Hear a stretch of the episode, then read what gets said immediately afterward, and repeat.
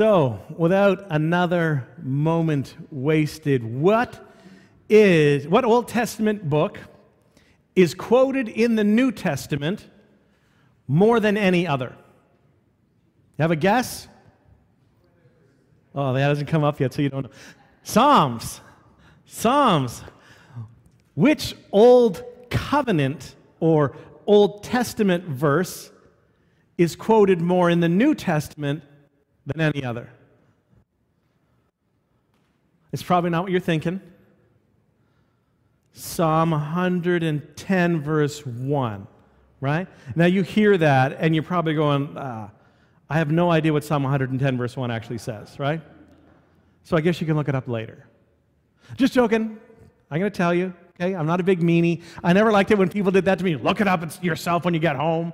Um, Psalm 110, verse 1 says, The Lord says to my Lord, Sit at my right hand until I make your enemies a footstool for your feet. So it's, it's not which verse you quote or you think you should quote most from the Psalms, but that is the verse that the New Testament authors quote more than any other, setting up the relationship of Jesus over especially King David. Which Old Testament book did Jesus quote when he was being crucified? You'll never guess. Psalms. Jeez, come on. You're out of practice. Psalm 22 specifically. And why are the, the Psalms known as the heart of Scripture? It's not just because of their placement, but it's because, as Martin Franzmann said, that theology is doxology and that theology must sing. So it cannot remain mute words inside a book, but it leaps off the printed page, exits the mouth, and fills the air with a holy sound. In the Psalms, we sing with Jesus, and Jesus sings with us in a hymn to the Father through the Spirit amidst a choir of saints and angels. Here are God's words to us and become our words back to God. The Psalms are verbal tears for the suffering, a steady hand for the wavering, a beating heart to the dying. No other biblical book was on the lips of Jesus as he was about to die. Let them be ever on our lips as well, for they are the songs of heaven on earth. They are poetry. They describe experience from within the experience, lived experiences brought into contact with and breathed on by God Himself. They are full of imagery and metaphor. They are loaded with poetic devices like inclusio and parallelism and quantitative rhythm and dirges, acrostics. They have rhythm, they have movement, and they must be read and experienced differently than narrative or apocalyptic or gospel or epistle. Scripture is a collection of various genre. They come together to increase its complexity and to deepen its impact. Now, if you want to find the Psalms, you'll find them in the center of your Bible. You pretty much halfway, you just crack it open at the center. Boom, there's the Psalms. You can get started. The Hebrew Scriptures, uh, what we frequently call the Old Testament, call um, uh, the, the, we would say that they're made up of the law and the prophets. Uh, those are the two big labels that we use to describe that whole section. But there are also in there historical books, and there's a central section known as the writings or wisdom literature.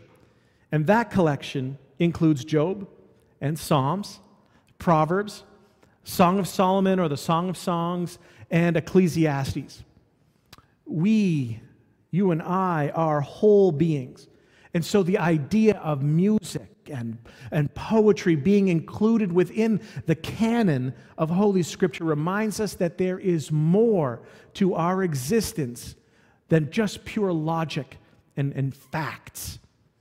The Apostle Paul um, he's describing the Christian life to the churches that he's established. And he uses pictures. And one picture is the idea of living in the light and no longer living in the darkness. And in order to live this out, he recommends to his friends in the church in Ephesus that they should be about this Ephesians 5:19, that they should be speaking to one another with psalms and hymns and songs from the Spirit.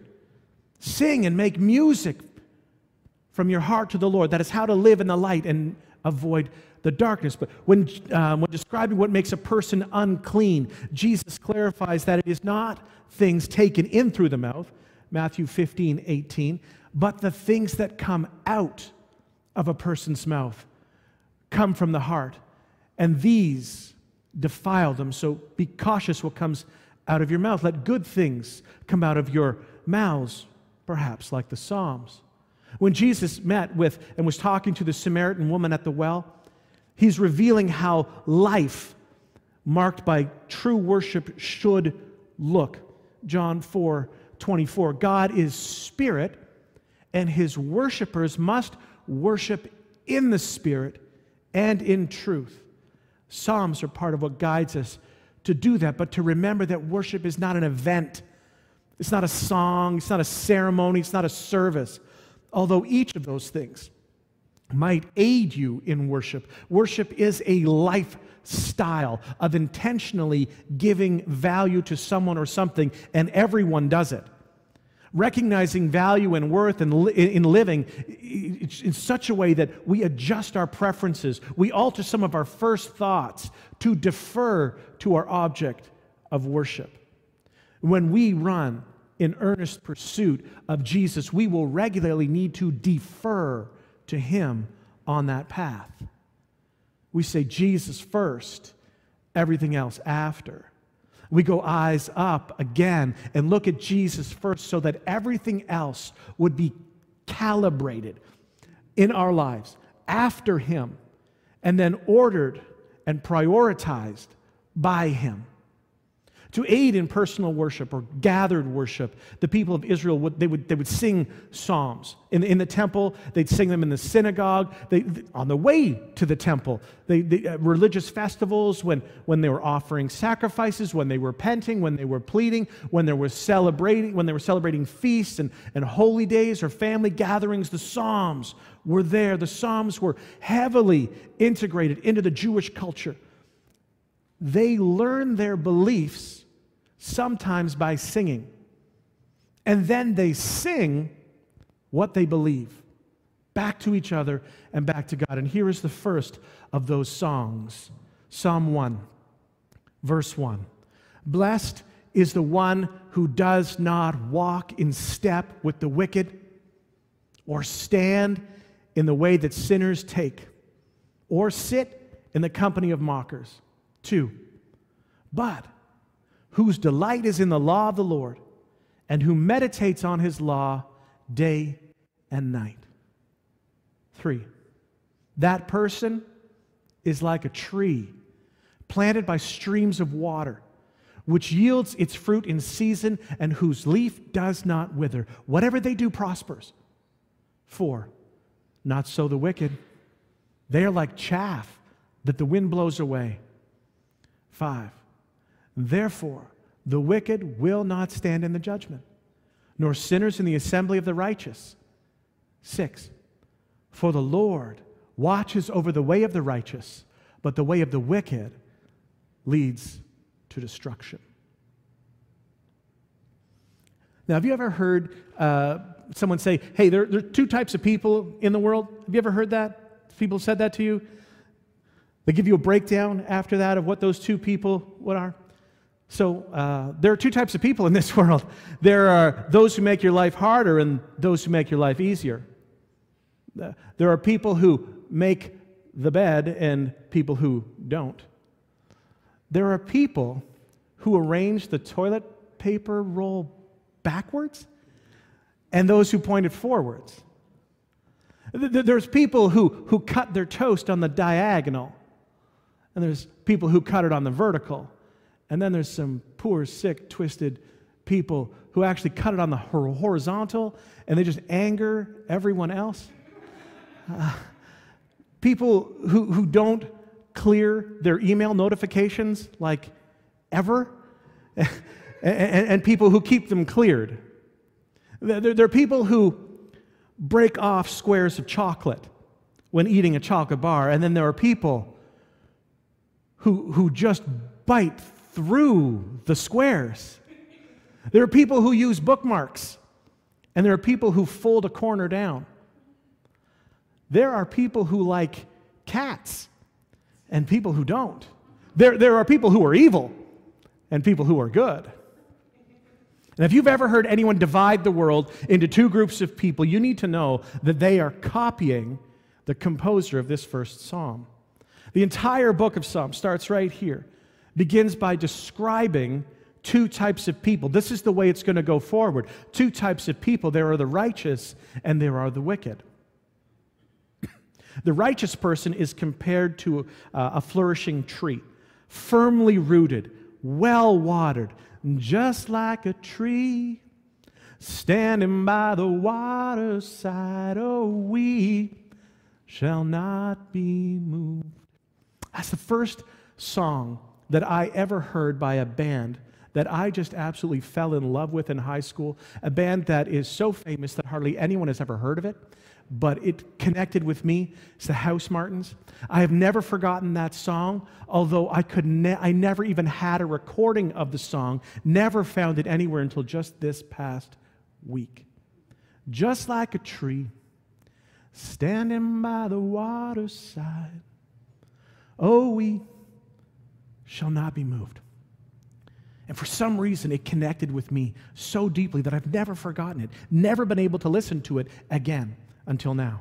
And as time passed, so many things happened to me, and, and, and I watched so many things happen. That line has stayed with me, and I've witnessed the truth sung in this psalm, and I've experienced myself repeatedly in the righteous, just like a tree, standing by the waterside. Oh, we shall not be moved. Inspired by Psalm 1. Two groups of people the righteous and the wicked. And the wicked person, on the other hand, they're, they're blown away like chaff. They have no roots. They will not last. They, their time is limited. They cannot flourish. They will be destroyed. And these are frequent themes that come up in Scripture the comparison between these two things. We see Jesus uh, talking about uh, the good tree and the bad trees and how we could identify them by their fruit. And he also described the, the righteous as traveling the, the, the more difficult, uh, the narrow path, while the wicked are those who take the easy, the wide road to destruction. And all these metaphors, they, they imply a choice uh, will you follow the way of the righteous that leads to life? Or will you be counted among the wicked who will not last? Choice. And when you come across these choices in life, they typically well, they just don't seem as obvious as, as when they're presented in Scripture. They just always seem so clear. But when you're living your life, doing your thing, it just doesn't seem like that. And here again, the choice is, it, it appears obvious. I mean, only a fool would choose the path leading to destruction. Right? Why would anyone want to go to destruction? Why would you choose that? so, if it's true, why does Jesus say that so many people fail to make the logical choice? Why do so many people keep choosing the wide road that leads to destruction? Who wants to go to destruction? For, for the most part, we all grew up in the West, for the most part. And, and, our modern Western bias uh, primarily views people as rational creatures.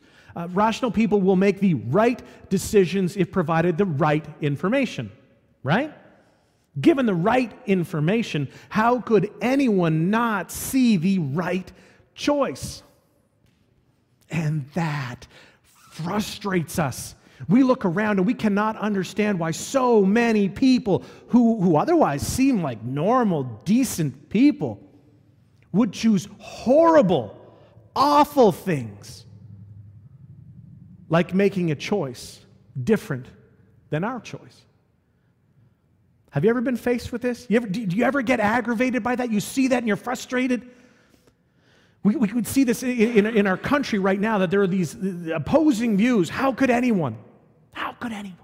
And Psalm 1 helps us with this. The author here reveals that what separates the righteous and the wicked is not their intelligence, it's not their knowledge, it's not their rationality. The righteous person is defined by the one who delights in the law of the Lord and meditates on it day and night. And there's a profound truth here that we can often overlook. We just zip right on by. So hold on. Get ready to hear this, okay? This is going to provide you with so much insight and new perspective on yourself and on others. You're going to thank me. The difference between the righteous and the wicked is not what they know, but what they love. Just let that sit there for a second, okay? It's not what they know, but it's what they love. Did you ever think of it like that? In our post Enlightenment context, we exalt the intellect. We assume that knowledge is the necessary ingredient to solve any problem and make every decision. We just, we just need to educate people more, right? We just, we just got to train them or retrain them. If we can just get them into our program, we can train them, we can teach them. And this assumption has deeply shaped secular communities, many communities, and certainly many Christian communities as well, with our, with their emphasis on sermons, Sunday school, Bible studies. Don't get me wrong, those are all good things, okay? But too often, they are built with a false understanding of how human beings work. And we assume that merely teaching God's law will result in people following it, choosing to follow it, choosing to obey His laws, and choosing to obey God Himself. We told you, we taught you, we let you know. While knowledge matters, there's a much more fundamental, foundational element that's often looked in. James K.A. Smith, he asked the question this way He said, What if education wasn't first and foremost about what we know, but about what we love. And the creator of Psalm 1 recognizes that our affections, they determine our choices. And our choices determine our destiny. The heart wants what the heart wants. Have you heard that? It is the heart and not the head that guides so many through this world. It's not a statement about what is right or what is wrong, right? That's a statement about what is actually happening. If you're confused by it, that's why. The heart wants what the heart wants. The righteous is not the person who knows a lot about God, but the one who delights in God. It's relational again. That's what we, it's eyes up on Jesus. On this road trip, we run in earnest pursuit of Christ. We are being brought together into one, and we find hope and we find freedom in the love of Jesus. We are drawing closer through a growing faith in Jesus. We don't make faith, but we remain expectant and active and focused on Jesus. It comes back to Jesus. It starts with Jesus and it comes back to Jesus. He is the beginning, He's the middle, and He is the end. We call Him the Alpha and the Omega. He is at the start and He is at the finish. He is our high, our high priest, He is our Savior, He is our sanctifier, He is our healer, He is our coming King, He is our hope. Jesus is our hope. And the idea of relationship shows us that we move better together. We move towards Jesus, yes, but we are at our best when we can move forwards toward Jesus together. Working together and laughing together and crying together and celebrating together, building together. But you've already been together, right? And so you know that relationships also have their tensions. It's not all smooth seas and clear, easy sailing. When it comes to following Jesus, we just plain don't always want to do that, do we? I mean, so, sometimes we believe that we can see the issue more clearly. Um, maybe we understand it better, right? Yes, of course we can, because I've been here before. I know what I'm doing. I have more experience than you. So going together can be difficult, and sometimes other people, you know, sometimes other people can be obstinate, right? Other people. In the darkest Part of the night, a ship's captain cautiously piloted his warship through shallow, fog shrouded waters, and with straining eyes, he scanned through that hazy darkness in front of him, searching for any sign of danger that's lurking just out of sight. Then he saw it. His worst fears were realized when he saw a bright light straight ahead, and it appears to be another vessel on a collision course with his ship. So, to avert, uh, avert disaster, he quickly radioed the, uh, the oncoming vessel. This is Captain Jeremiah Smith. Voice crackles across the radio. Please alter your course 10 degrees to the south. Over. Then, to the captain's amazement, the foggy image right in front did not move. Instead, he heard back on the radio Captain Smith, this is Private Thomas Johnson. Please alter your course 10 degrees north. Over. What?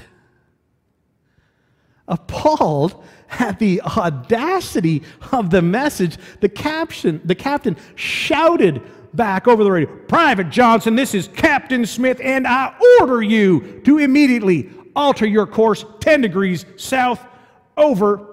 I always go the south. I don't know why that is. Second time, the oncoming light doesn't budge. With all due respect, Captain Smith, came the private's voice again. I order you to alter your course immediately 10 degrees north over. Angered, frustrated that this impudent sailor would endanger the lives of his ship, his crew. The captain growls back over the radio, Private Johnson, I can have you court martialed for this. For the last time, I command you on the authority of the United States government you alter your course 10 degrees to the south. You do it right now. I am a battleship. Over. That should clear it up. Private's final transmission was chilling. Captain Smith, sir, uh, once again, with all due respect, I, I command you to alter your course 10 degrees to the north. I am a lighthouse.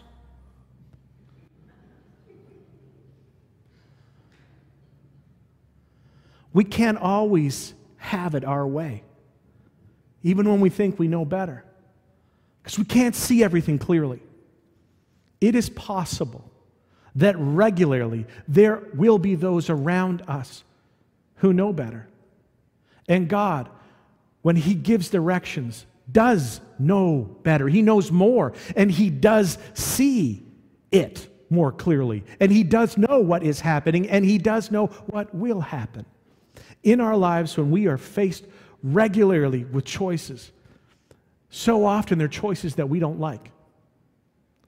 One way leads to life, and the other to destruction. And in those times, what will you trust? Who will you trust? Yourself? I mean, am, am, am, am I the best bet on getting things right? Let's look back at my history. Have I ever made mistakes before? Isn't it me following my thoughts that got me to the situation in the first place? Am I that reliable? Reliable enough to place my full weight of trust on? Jesus. It is in Him and on Him that we place our full weight of trust, even when that makes us look weird. Do you remember what being weird means? It means not looking, acting, behaving like everyone else. What everyone else does is normal. I don't know about you, but when I look around, I see that normal is being angry. Normal is selfish. Normal is being in debt. Normal is divorce. Normal is worry. Normal is easy. Normal is just doing what everybody else is already doing. I don't need to think about it. I just do what they do. And we like to fit in. We want to fit in. Being weird seems like a dangerous idea. This is the dilemma that Psalm 1 is talking about. And it's the same dilemma that Jesus points out to us in Matthew chapter 7, starting at verse 13. He says, Enter through the narrow gate, for wide is the gate and broad is the road that leads to destruction, and many enter through it. 14. But small is the gate, and narrow the road that leads to life, and only a few find it. Wide is the gate, broad is the road that leads to destruction. Jesus leads us toward life. As small is that gate, and narrow is that road that leads to life, and only a few find it. Only the weird find it. Only those who are willing to get off that high speed people mover and find the road less traveled. It's been said that following Jesus has never been tried and found wanting. Instead, following Jesus or Christianity was found to be hard and left untried. Being weird can change the world, one person at a time. Saint Telemachus is a fourth century monk he lived in a monastery and he felt God calling him to go to Rome, and he couldn't figure out why God would want him to go to Rome. But he felt that pressure to go. So he grabs his possessions, throws them in a satchel, puts it over his shoulder, and starts down that dusty road to Rome, to the west. When he got to Rome, uh, he found people were running around. There was, uh, the city was in great confusion. And it turns out that he had appeared on a gladiator fight day. Um, that the gladiators would, would, would, fight other gladiators. They'd also fight wild animals in this big, big uh, building, the amphitheater. And so everyone, chaos in the streets, was heading towards the Colosseum to watch the entertainment. Telemachus thought this might be why God had called him to Rome, and so he walks into the Colosseum and he sat down among 80,000 people, which is crazy. You got to think about that for a moment. Uh, the Rogers Center, the Sky Dome, holds about 55,000 ancient Rome has a building that holds 80,000 people, and they're all cheering as the gladiators came out proclaiming, Hail Caesar! We die to the glory of Caesar! The little monk, thought to himself, Here we are, four centuries after Christ had been born. He lived and he, and he taught. He was arrested. He was, he was convicted. He was killed. He was murdered. He was assassinated. And then he was resurrected. He rose from the dead and he changed the world. And about 85 years have now passed since Rome had declared Christianity as the national religion. Rome was apparently a very civilized nation, and people are still killing one another for the entertainment of the crowd. Well, this just isn't Christian. So, convinced by that, Telemachus got up out of his seat and he goes down the steps, climbs over the wall, walks out into the center of the Colosseum. Who would ever do that? And he stood between two large gladiators and he puts his hands up and he meekly cried out, In the name of Christ, stop! Crowd laughed and they jeered. Haven't seen a freako like this, a weirdo in a while. And one of the gladiators sort of slaps Telemachus away with his sword and sends him off spinning into the dust. Telemachus got back up. Again, he stood between the two gladiators. Huge, armored, weaponed gladiators, and repeated, In the name of Christ, stop. This time, the crowd chanted, Run him through! Run him through! So one of the gladiators takes up, his, takes up his sword and he runs it through Telemachus' stomach. And he falls to the dust. The sand turns red. The blood runs out of him. And one last time, somehow, Telemachus weakly cried out, In the name of Christ, stop. Something happened. He died on the dirt, the Roman Colosseum, and the crowd grew silent. And within minutes, they all, 80,000 people, emptied out of that amphitheater. And history records that thanks to St. Telemachus, this was the last gladiatorial contest in the history of the Roman Empire. The year is 404. St. Telemachus changed the course of history. So can you. God loves to partner with individuals to make a difference in the world. Sometimes a big difference uh, for another individual. Sometimes a big difference for many people. Because people will regularly, you'll hear this, they'll say, You have no idea how important this was to me. We don't tend to make small differences, we tend to make big differences. And that's what happened through Telemachus, and that's what happened through Jesus, and that might even be what could happen with you. You might be involved in changing history for a single person, for a family, or a group of people. Yeah, maybe even the whole world. Because who knows what God could partner with you to achieve? If you continue to earnestly pursue Him, follow the narrow road that few find. Who knows how your life could blossom if your life is like a tree planted by the waterside, giving you strength to not be moved. For the Lord watches over the way of the righteous, but the way of the wicked leads to destruction. You got choices. You have so many choices. Probably so many more choices than you even want. And some of those choices are rational equations some choices are discovered by what you love. Choose life. And as you are making those choices, you don't know where you are. That's the time to wait upon the Lord, to trust in Him in that time, the in between time. Wait upon the Lord. Kind Father, I thank you for the way that you have worked in my life. I thank you for the way I have seen you work in the lives of so many of these, these friends that I have here and that are watching online.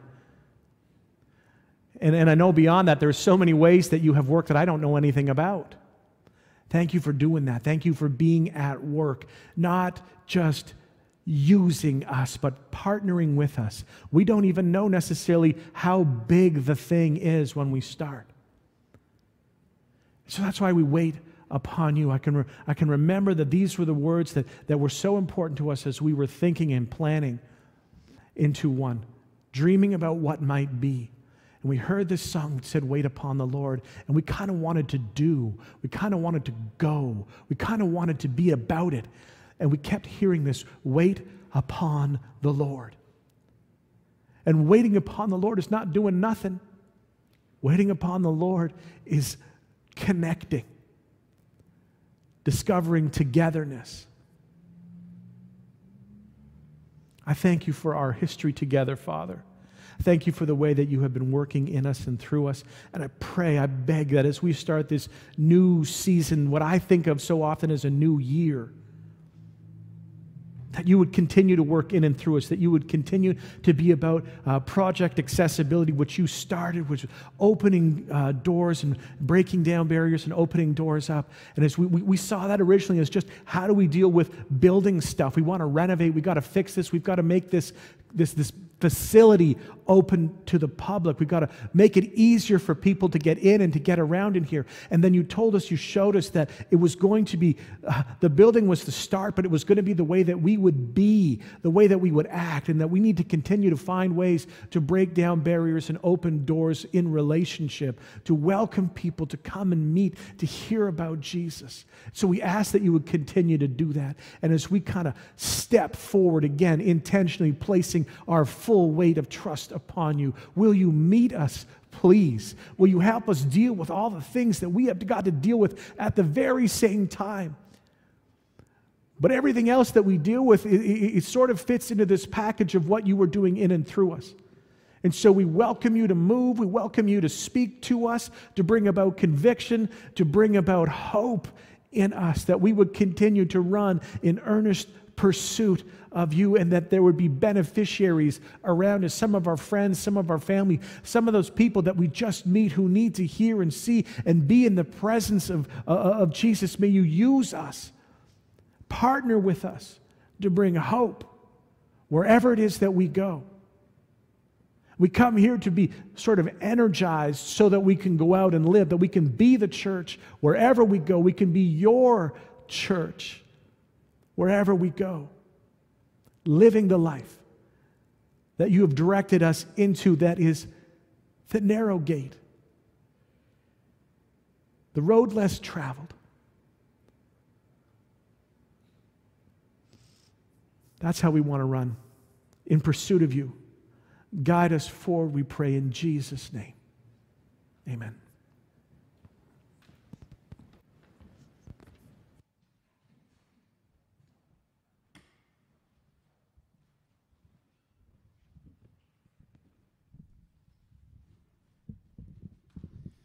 I'll invite you to stand with us. We'll sing one last song this morning.